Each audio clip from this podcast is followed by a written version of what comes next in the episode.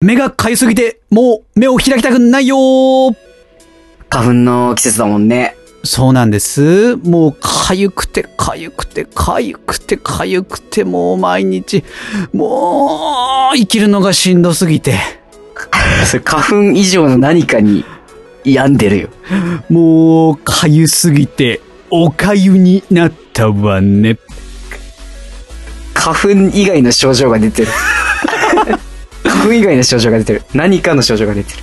いや、あのね、今年の花粉はね、かゆみ以外にね、面白くなくなるっていう症状がきっとね、出てきてるんですよ。あ、そんなこと、面白かったよ面白かった。いい、やめて、慰めないで。辛いのは花粉だけにして。 It could take a million days, but I see it through. I climb the highest mountain, baby, just to be with you. 最近、マテ茶を飲んでます。ベータです。そして、やっぱり水、芝です。健康だね。はいえー、ラジオ水槽の脳です。よろしくお願いいたします。お願いします。この番組は、水槽の中の脳が見ている夢かもしれない。ゲーム、音楽、映画を中心としたサブカルチャーから身近なニュースまで多方面にトークを展開したいと思っています。思ってはいますが、できてないのが現状です。はい。よろしくお願いいたします。お願いします。えー、では、ここで一曲、お聴きください。んワン、ツー、スリー。ポケットからキュンです。え、何落としたのキュンです。君がくれたキュンです。でも君にあげられなくて旬です。片言ちょっと弾きながらのは慣れてなかったんでね。すいませんね。今弾きながら、弾きながらちょ自っ分と。で。はい。お聴きいただいた曲は、ポケットからキュンですね。はひらめん。さん作詞作曲の。あのーやっぱり、流行には乗ってった方がいいかなと。そうね。はい。なんだかんだね。ちそょういちょい乗った方がいいね。最近の若者の音楽がわからんわ、という側にはなりたくないなと思い続けておりますの で。分かってない歌い方だった。違う違う違う違う、ちょっと弾きながらだと、大変だから、ちゃんと歌ったら歌えるよ、ちゃんと。もっと歌い上げてたよ。なんかね、スッてキュン出てこなかった。ゴソゴ ソして、あれキュンどこかなつってなんか、あの、あれ忘れちゃったかなあ、あちょちょっっと待ってたあったあったあっちょちょた、キュンです。つって出してきた。歌い上げるよ。うん。ポケット、あ、間違えた。 ダメじゃん。今、こう絶対 C を弾こうとして一弦だけ弾いたのがバレた よね。ピーンって言っちゃった。ええええまあまあまあまあ、置いておいて。あとは何ですかうっせぇわですか最近は。話題になってんのはね。あれだね、流行ってるね。そう。なんかね、最近の歌はとかいう意見もそのうっせぇわの方に関しては強いなというあー少し感じますけどね。まあいいんじゃないのって。全然いいよ。ね。うん。で、ポケットからキュンですを聞いて、あーなんか、何か思い出すのはなんだろうなと思って、うん、ほうほ我々世代、まあその平成初期生まれう。はいはいは。にとって、ポケットに入ってたものってなんだろうない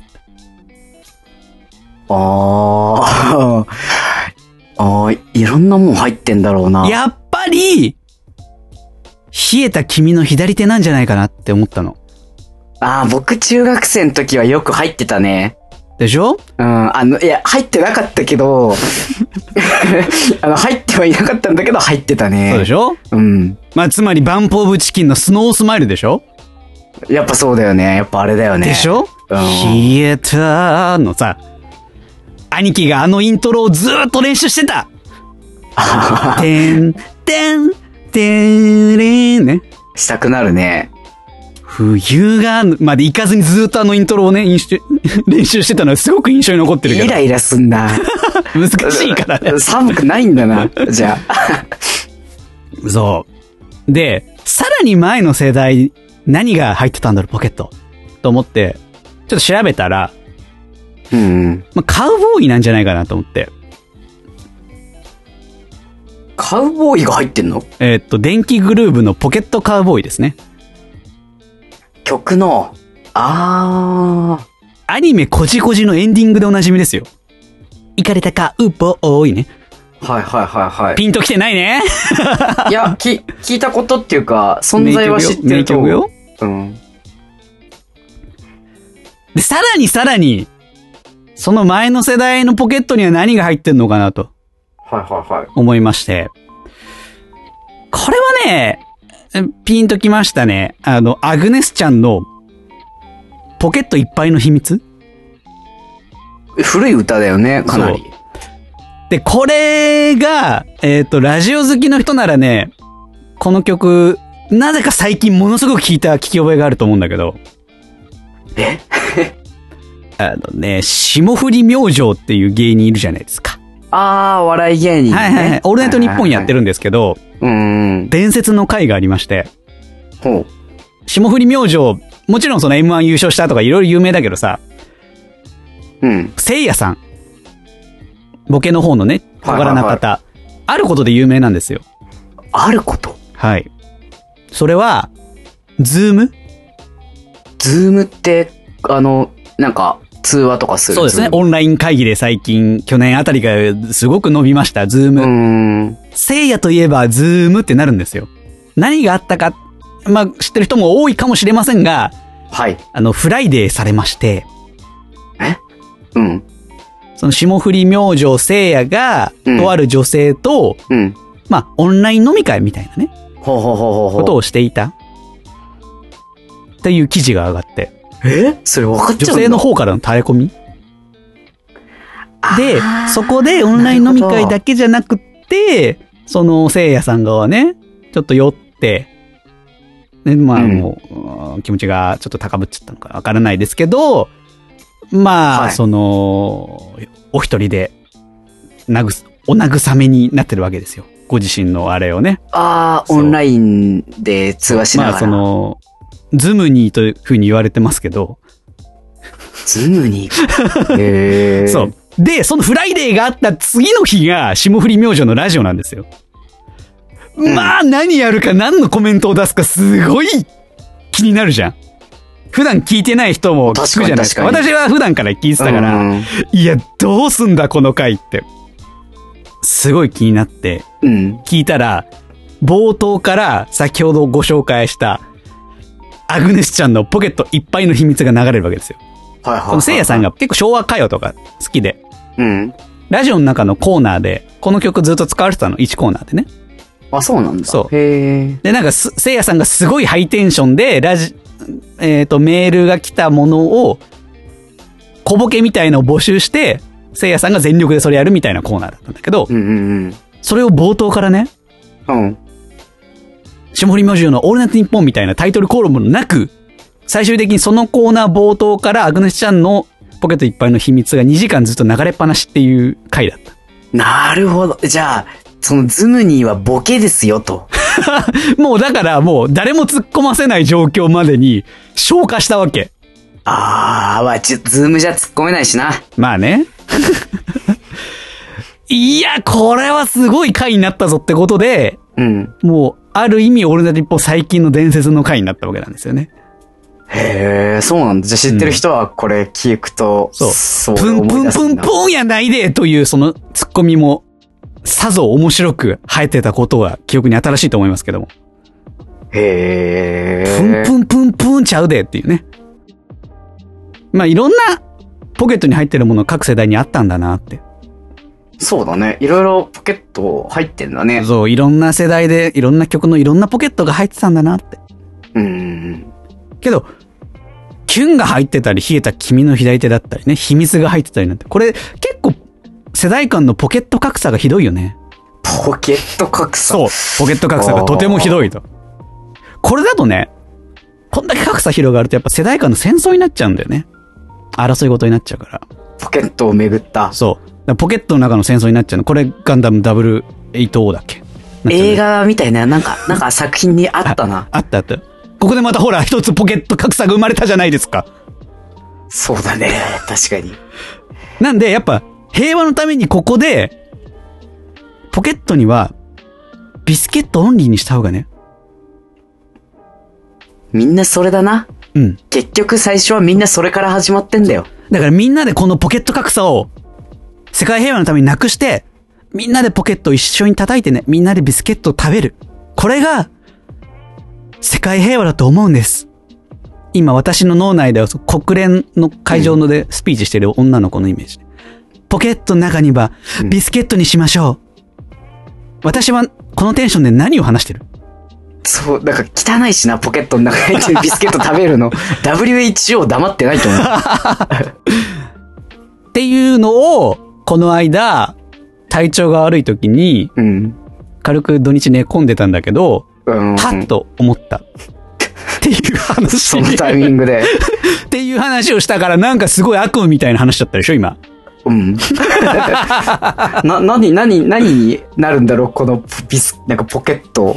こ怖いな、ポケットと思ったもん。でしょ私もね、確認しちちょゃっったと何入後ってるか悔はしてるんで、まあ皆さんちょっとここは一つ、ポケットだけに、あの、胸の中に収めておいていただければなと思います。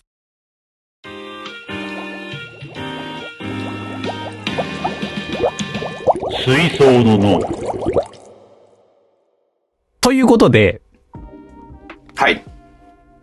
なんかポケットにまつわる話ないポケットにまつわる話 ね。あの、僕のポケットいっぱいの秘密を話してもいいっていう。お、プンプンプンしてくれるんですね。いいですね。あるんだね。ちょっとこの話いいのかわからないから、ダメだったら、あの、取り直しになるん。それぐらい攻めた話なんだけ ど。おー、こ怖い前振りだね。まず、はいあの、時代は中学生時代に遡るんだよね。はいはいはい。お年頃ですね中学。生の頃、僕は、あの、冷えた左手入ってるタイプだったんだ けど、はい。あの、卓球部だったのね、ああ、そうなんだね。中学校時代。あの、卓球でさ、ボールに回転かけるじゃん。ああ、打つときにね。そうだね。で、それを、あの、ただこう、練習してたんだよね、家で。はいはいはいはい。で、それやってて、だから、ボールは結構触ってて、うん。で、まあ、とりあえず、こう、部屋着にさ、家帰って部屋着着替えて、ご飯、食べるために、はいその今みたいなところに行ったんだよね。はいはいはい。で、そしたら、あの、なん、なんか、卓球のボール置いてきなよって言われて、うんうんまあポケットになんでいつも入れてんのみたいな。うん。うんうんちょっと気持ち悪いよって、はいあの、姉がね、あの、僕3人いるんだけどうん。、はい。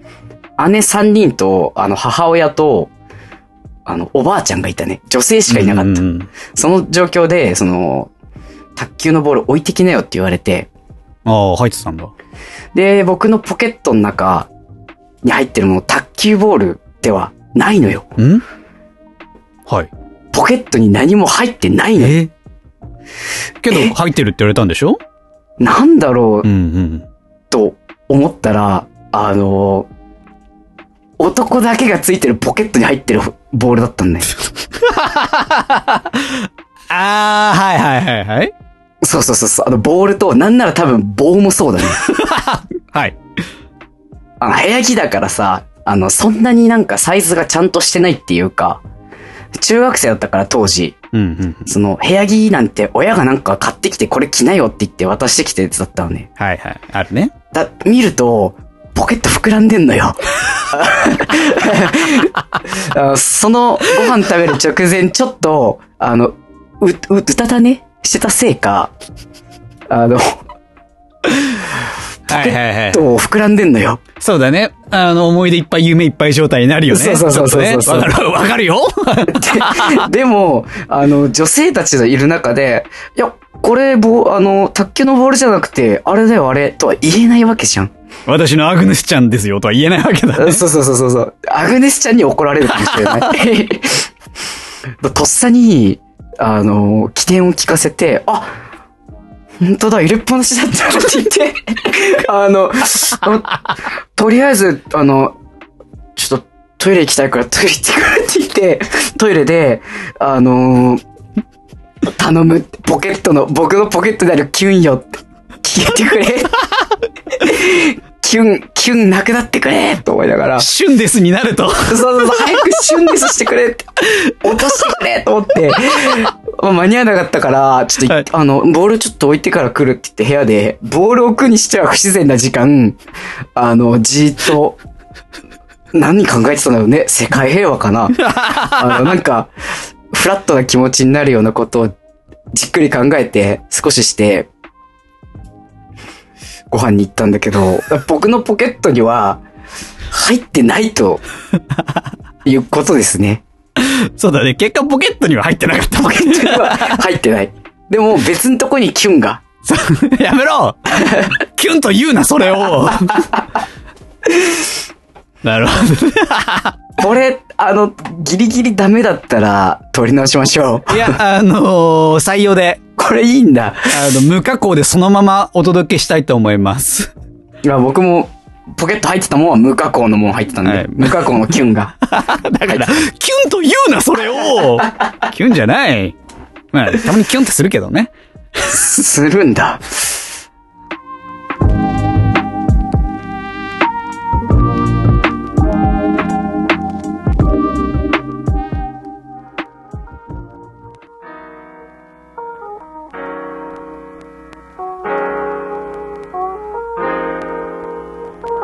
じゃあ、ちょっと私のポケットに入ってた話も、じゃあ、何が小話。が。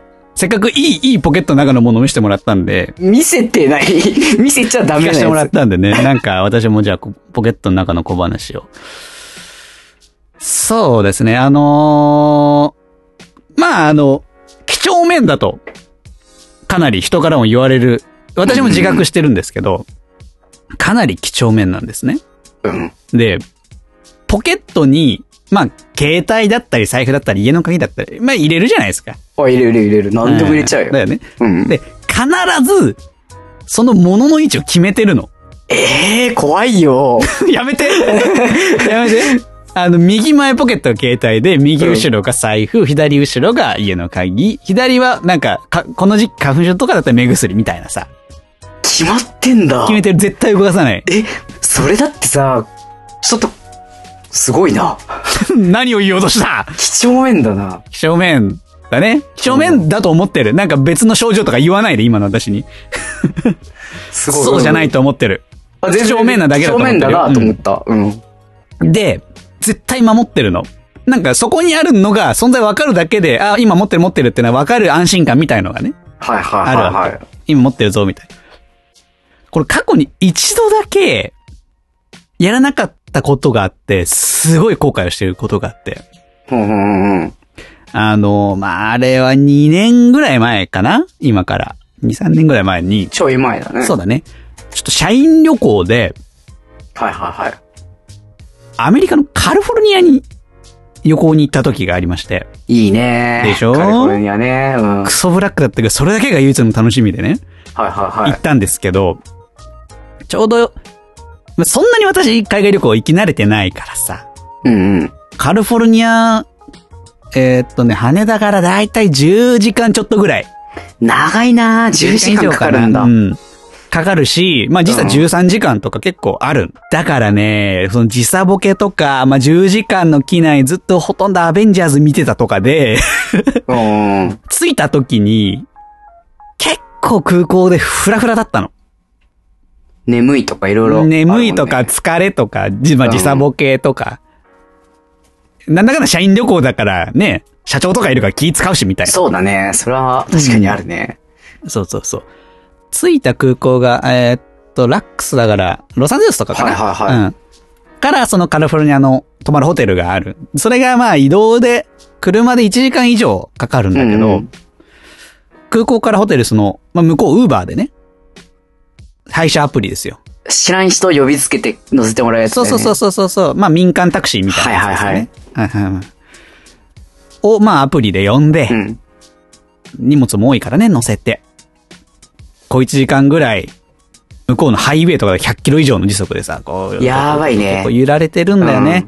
で、その感じだと眠くなっちゃうわけ。遅くはやばいよ。眠くなるよね。うん、そうそうそうそう。うん、なんか、あんま、 社員旅行で社長いるし、ガーガー寝るのもなーっていうのはちょっとあって。おーああ、まあ一応来てよっかなと思って。まあちょっと携帯触って、ああ、そっかそっか、あの、海外ローミングにしないとなとか、その、アメリカの通信できるようはいに。はいはい。なんか24時間定額みたいなのがあったりとかするわけだから、その設定しようとか。ああ、今日本何時か、とか。ああ、今一緒に寝てた、みたいのをこう、1時間以上やってたわけ。うーん。うん。で、ちょっとうとうとうとうとうっとしてたら、着いたよって言われて、あやばいやばい、着いた着いたと思って、こうバタバタバタっと荷物もいっぱいあるからね、こうしまってしまって、あ、降りて降りて、あ、ホテル着いた、よかった。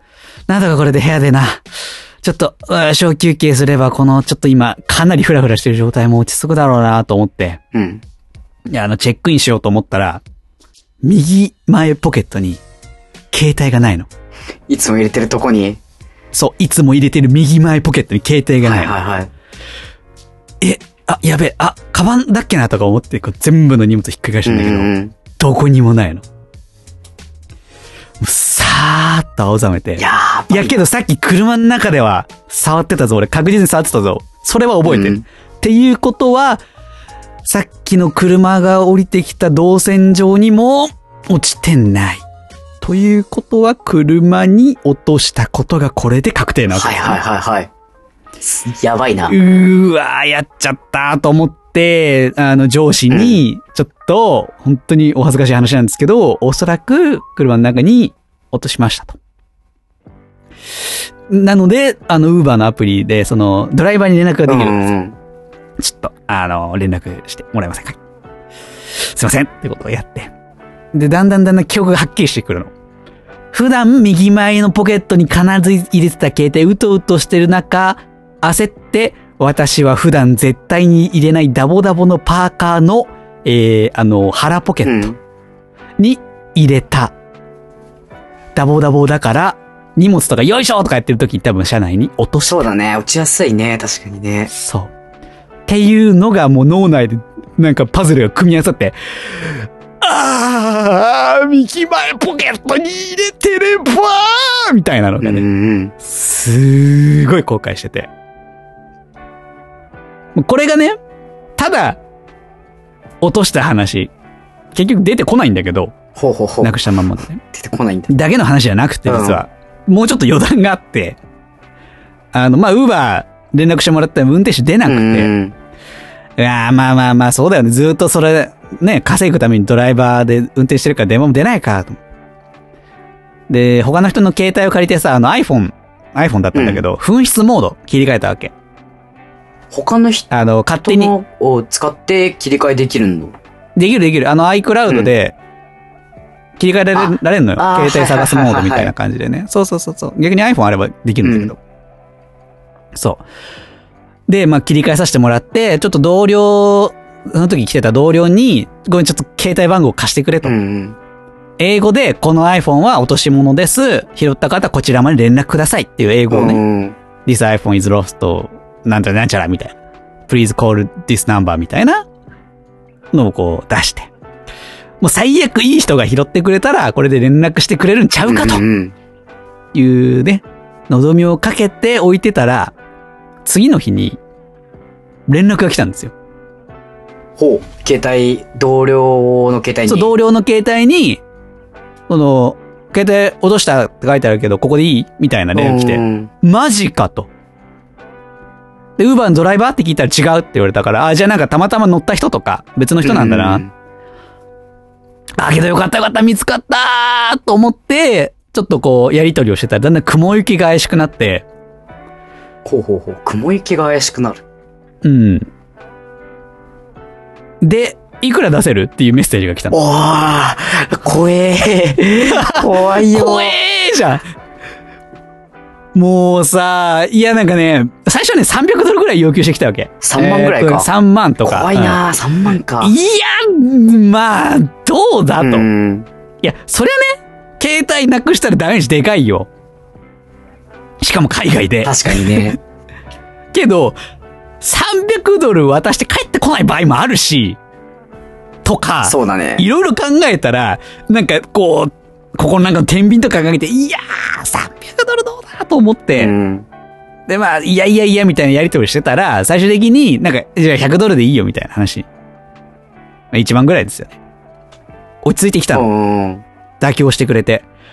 で、もう、まあ、100ドル1万円だったら最後戻ってこなくても、まあ、笑い話にできるかと。3万はダメだけど。そうね。100ドルって聞くと、まあ、まあ、って そうそう。100感じドはする。ルだったら、最悪、あの、取られたとしても、まあ、財布と携帯落としたんだって思えばいいかうん。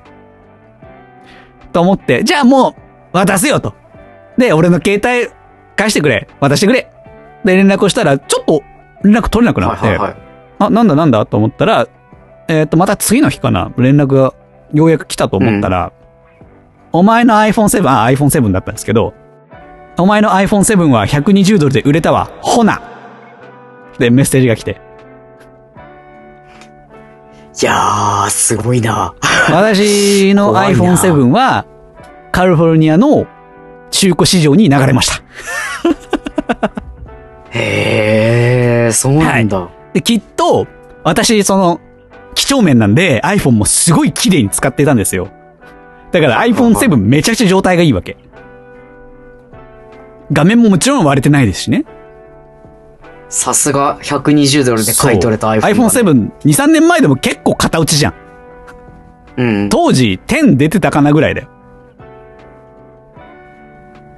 けど120で売れましたよ。へきっと今でもカリフォルニアの誰かが私の iPhone7 を使ってることでしょうと。ーそうなんだ。使えるんかなっていうか。あー初期化を無理やりすれば使えるはず、紛失モードでも。あ、多分、あれじゃない、すぐだって赤、赤っていうかなんか使えアなナくなる。ログになるのって海外でもなるのかななんかその辺がよくわかんなくて。シムフリーではないはずなんだから、確かに使えないはずなんだけどね。シムロックかかってるはずなんだよ。私、え au なんだけど。う。うんん。使えないと思うんだけどな。てか、紛失モードになってる画面の iPhone を買うなやああ、そっか。まあ確かになんか、あれなんだろうな。正規のところじゃなくても、あれなんだろう、ね。そうなん。だろうなって。なんかブックオフ的なとこじゃなかったんでしょ、きっと。ないし、うんブックオフ、向こう。そう。っそっか。っていうのが過去に一回だけ私がこのルールを破ったことによって、今でも後悔をしていること。それ以来、絶対にこのポケットの場所を守るように。なんか、あれみたいなんだよな。あの、几帳面なさ、あの、連続殺人犯みたいな人がさ、あの、ルーティンをさ、たまたま何かで破っちゃったことがきっかけで捕まるやつあ探偵るにじそゃん。こを、証拠をね、たまたま焦って破った一つのルールで、ほころびがそうそ出うそうそうて、ああ、捕まるね、俺ね。それなんだよな。いや、やっぱね、こう、ほころ、なんかルーティンほころぶと良くないこと起きるんだなってのはけどある。うんなるほどっていうのが、ね。そんなことがある、あったんだというね。ところで。もうポケットの中からですかね、我々の。うん、なんもなかったね、僕らのポそうだねケットは。ないことによって起きたことだったね。そうだね。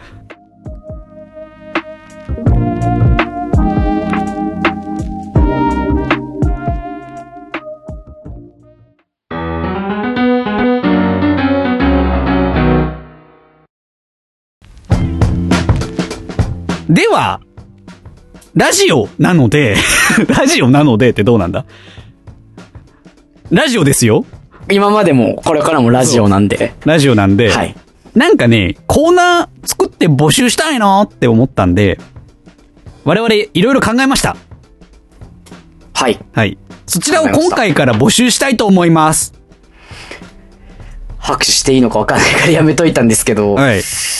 とりあえず、5つほど、いっぱい考えたね。5つ ほど考えましたいんっぱでい、あのーそれぞれ、コーナーにメール、メッセージ募集したいと思います。まずは、はい一つ目から行きましょう。まずは一つ目。テーマメール募集コーナー。マンスリーテーマ、狙い撃ち。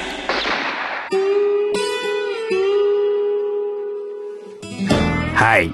こちらは、毎月一つテーマを決めて皆さんからメッセージを募集するコーナーです。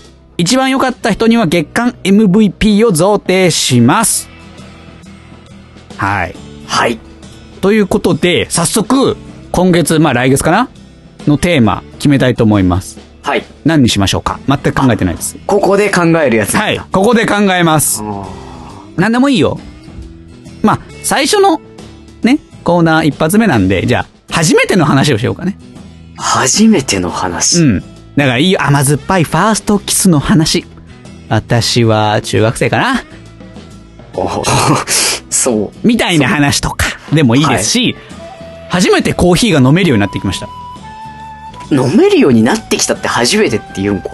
なんか抵抗がなくなって、あこのコーヒー飲めるかもみたいなのがあって。ああ。。そうそうそううそう。今まで本当に飲めなかったんだけど、なんか飲むとうーってなっちゃってたんだけど、あ、これ飲めるかもって、あのね、サルタヒココーヒーっていうところがあるんだよそれがあ聞いたことあるそう、美味しいんです。美味しかった。うん美味しいって感じて初めて。みたいな。皆さんのいろんな初めてのテーマ。いかが面白そうだね、うんそれね。なんかあります最近あった初めてのこととか。最近あった初めてのことね、うん。えー、あんまりないですね。新鮮なことがない日々を過ごしてるんだね。新鮮なことない日々を過ごしているな。 じゃあ、こんなかわいそうな芝生のためにも皆さん、いろんな初めてを体験させてあげてください。よろしくお願いします。そう。みんなの初めてを聞いて、僕もそれで体験していくから。そうだね。ということで、一つ目のコーナーは、マンスリーテーマ狙い撃ちのコーナー。今月のテーマは、初めてです。よろしくお願いします。一個だけ聞いてもいいですかはい。あの、一番良かった人には MVP を贈呈します。はい。贈呈します。どんな MVP を、もなんう、か商品とかがあるいのやちょっとその辺はまだ。 ?iPhone7 とかもらえるの それは、綺麗な。あの、状態のいいね。うん。あの、カバーにしっかり入ってるやつね。あれは、私が欲しいぐらいなんですけど、うん。まあ、なんか、なんか、渡せたらなって思ってます。その、すごい価値のあるものじゃないにしても。はいはいはい、はない。んか、なんかお渡しできたらいいなって考えてます。はい。そこはちょっと、考え中です。狙ってみてください、はい、満 MVP 載を。テーマ狙い撃ちのコーナーでした。続いて二つ目。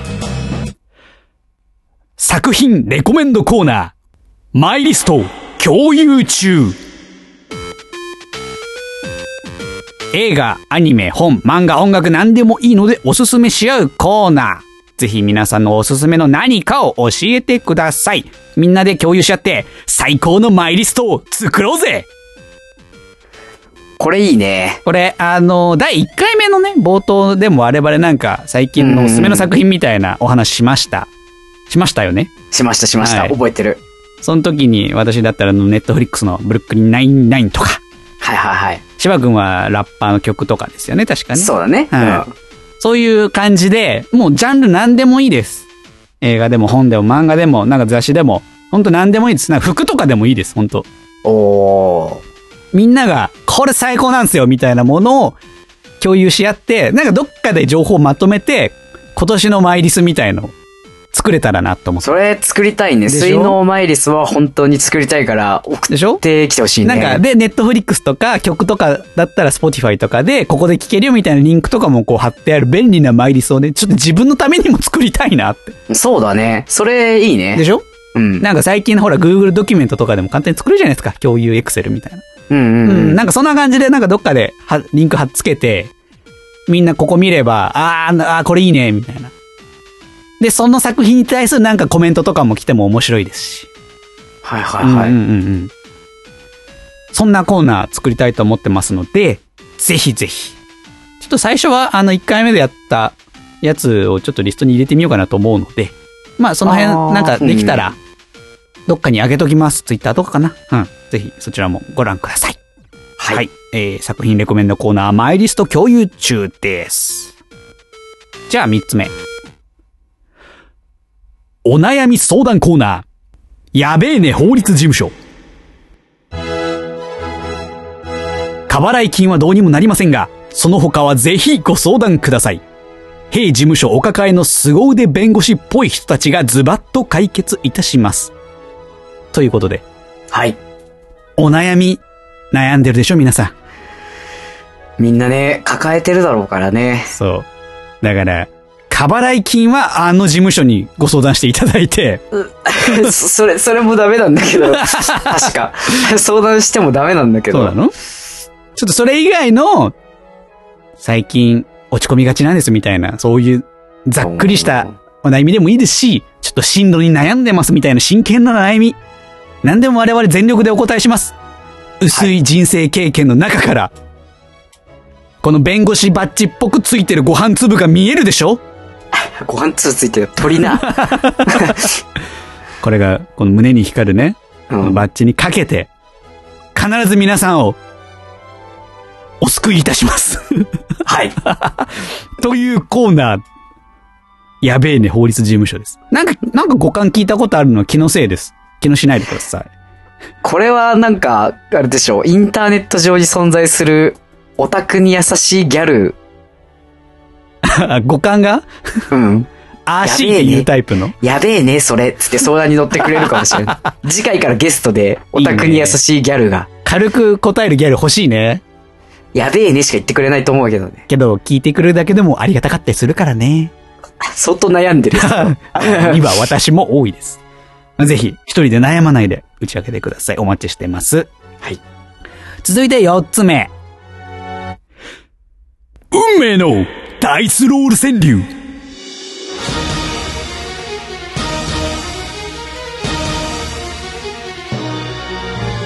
川柳は基本五七五の形ですが、そこにランダム要素をちょい足し、10面ダイス3つを振って、五七五の代わりの数字で川柳を読むコーナー。運命のダイスロール俺のターンはまだ終わってねえ ちょっと喉が痛くなりましたけど。はい。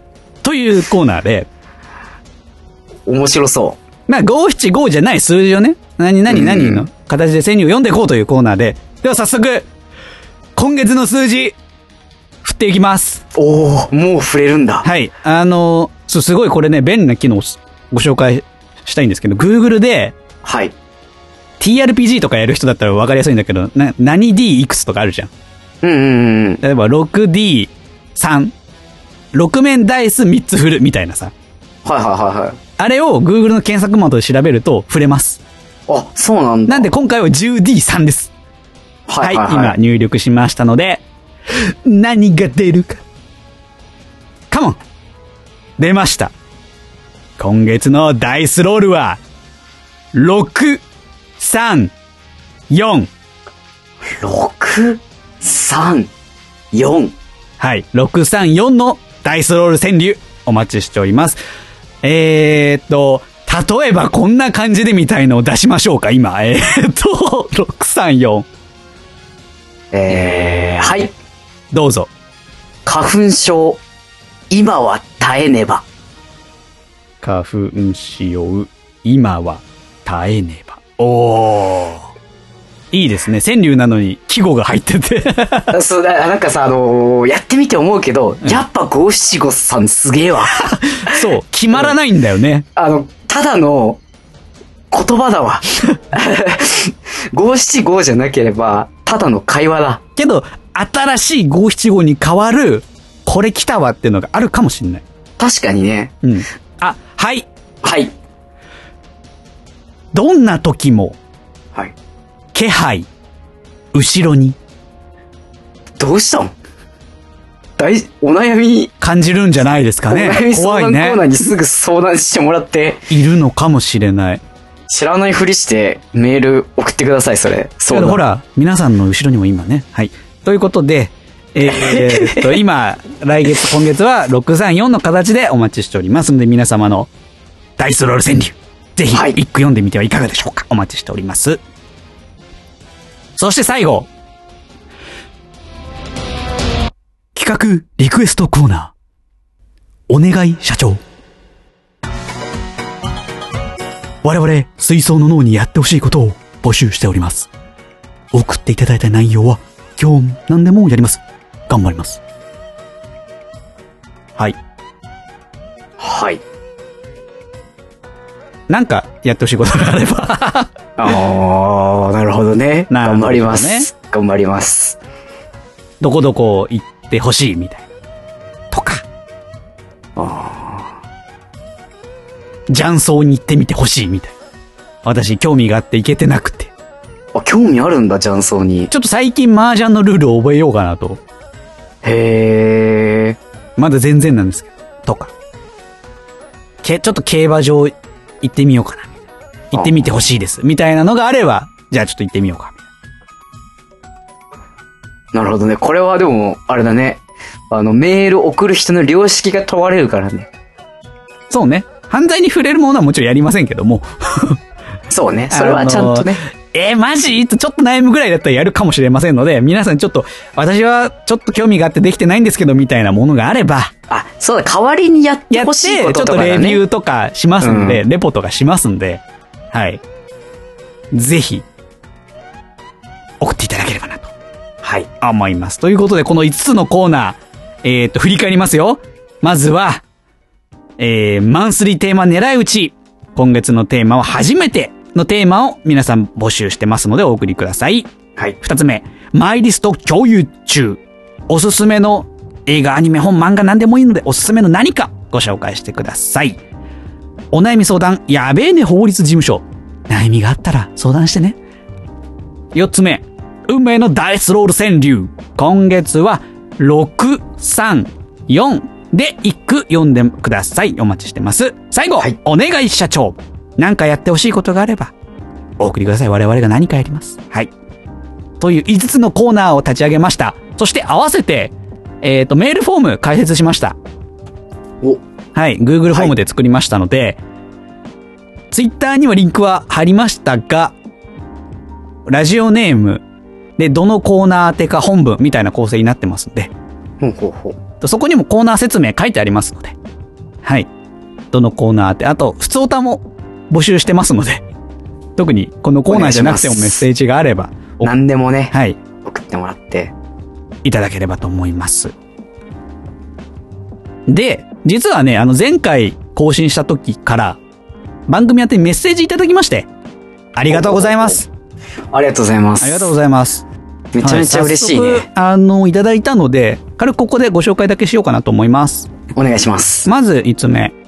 ラジオネーム、冬は鍋したいさん。ありがとうございます。ありがとうございまはい、す。ツイッターでハッシュタグつけていただきまして、えーテスト版からマザーの回まで毎回しっかり聞いてます。北区で待ってます。かっこ住むなら意外と板橋区もいいですよ。という内容で。あれですね、引っ越したいっていうああ。話をしたと。時に、まあちょっと東京の方じゃないと分かりにくいと思うんですけどね。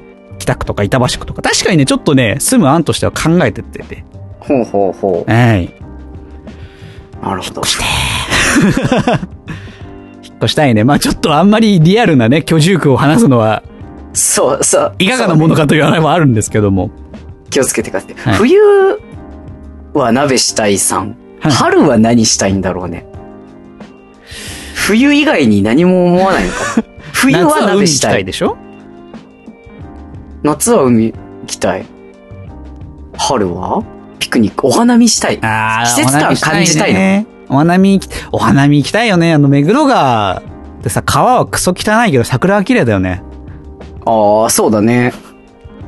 今年はどうなんだろうね。去年ってどんな感じだったっけ、お花見。去年、まだそこまでだったか。今みたいな感じではなかったか。ちょいちょいいたんじゃないお花見してる人もか。な。ちょっとね、なんかまだまだなんかお出かけムードじゃないですけど。お花見行ければいいね。夏もプール行けたらいいよね。そうね秋は、もみじ狩りに行けたらいいよね。行きたいね、今年こそは。なんかヒルクライムの曲みたいなこと言 うな。今年へ、うん、ちょっと思 った。途中からなんかサングラスの二人組が後ろにいる気がした。うん。はい。はい、ということで冬は鍋下さんありがとうございます。お待ちしてあいりまがとうごすざい。ます。で、もう一通来てます。えっ、とですね、これちょっとね、ポッドキャストやってらっしゃる方が、ツイッすターで、本当に、すごいね。えっ、と、番組名が、あの日沈黙を破ったんだ、という番組やられてて、なんかすでに100回以上更新されてる。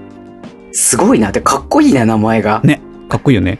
という方、えっ、と、おそらくパーソナリティのシュウさんという方がね、ツイートしていただきまして、うんうん。えー、多分同世代だと思います。でお、えっ、と、めちゃくちゃ聞きやすいし、本当に始めたばかりなんでしょうか。マザー懐かしいな。というコメントをいただきました。ありがとうございます。はい。ぜひね、お母さんに会いに行ってあげてくださいね。そっちの話、ゲームの話 でしょ糸井重里のゲーム、前回、私ちょっとね、反省しました。喋りすぎました。芝君に言われました、終わった後に。長い と。ちょっと長かったよ。もうちょいコンパクトにする予定じゃなかったっけって怒られました。じちょゃあでっともね、マザー愛が溢れちゃってね。マザー、みんな知っててね、懐かしいなって言ってくれてるからね。まあよかった。はい。反響がいただけてありがとうございます。多分同世代の方です。です。で、続いて、もう一つ最後、いただいてます。ツイッターでこちらもね、あの、ハッシュタグつけていただきました。えっ、と、新井さんという方。えっ、と、わかるという一言をね、ツイッターで書いていただきまして。でほ、うほうほう。それとともに、えっ、と、数々のマザーグッズの写真を載せていただいております。じゃあ、もう、行った人なんだ。多分ね、どうだろう。居住の場所がわからないですけど、あの、ほぼ日手帳のね、あの、マザーの表紙バージョンのやつとか、あと、ポリアンナっていう本、あとマザーの言葉の本と土星さんトートバッグを写真に載せてらっしゃったので、もしかしたらオンライン通販で買った方かもしれないし、めちまあゃめちゃもしかしたらマザー行ったかもしれないですけど。ファンだねう。ん、私と買ったものがほとんど一緒。えー、すごい。ね。いや、やっぱマザーがどれだけ愛されてるかというのを、ここでもね、この弱小ネットラジオ2回目の回で、2通もね、マザーに反響いただけるので、どれだけみんながマザーを愛してきたかということが、ここで再確認できましたね。はい。というメッセージ、3通いただきました。ありがとうございました、皆様。ありがとうございます。はいめちゃめちゃ嬉しいね、これね。ありがたいね。こうやって皆さん本当にお気軽にどんどんいただければ番組でご紹介させていただきますので、先ほど言ったコーナー、その他、普通のお便り何でもいいので、番組ではメッセージを募集してます。どうぞよろしくお願いいたします。お便り待ってます。はいじゃあここでメッセージ募集でもしておこうかね。はい。えーメールアドレスは、水のラジオアットマーク Gmail.com、水のラジオアットマーク Gmail.com、または番組公式ツイッターアカウント宛てのダイレクトメッセージ、または、ハッシュタグ水のをつけてつぶやいていただければ番組で紹介させていただきます。そして、メールフォーム解説してます。そちらからもメッセージ送れるようになってますので、どの形でもいいので、送っていただければ番組で紹介させていただきます。よろしくお願いいたします。お願いします。はい。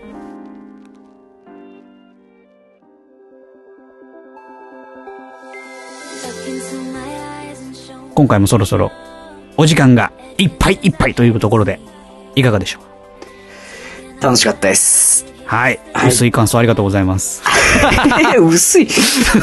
うん本心、本心。あ、本当？あまあたのね、本当あの、メッセージをね、もらったのが嬉しいね。うん、いや、嬉しいね、やっぱりね。ねこういうのは。なんで我々をもっと喜ばしてください、皆さん。 他接力待本さ願。れるんだ。最強音感ですね。いや、本当に、あのーやっぱりね、やってて反響あるのって一番ね、やりがいがありますよね。そうだね。うん確まかあ、に。なくても反応もらえるのはやるんでしょうね、とは思うんだけ ど、あれば一層頑張ると思いますので、ぜひぜひ、コーナー、今回かん、頑張って考えました。寝ずに考えました。やべえね、法律事務所とかすごい時間かかりました、思いつくのに。2秒ぐらいだったそんなにねか。かったんだ。 2秒ぐらいだったでしょ。あ、やべえね、法律事務所よくないすぐだね。すぐだ。うん、頑張って考えたのでぜひとも皆さんどれでもいいのでお待ちしておりますそれではまたお会いいたしましょうバイバイイ。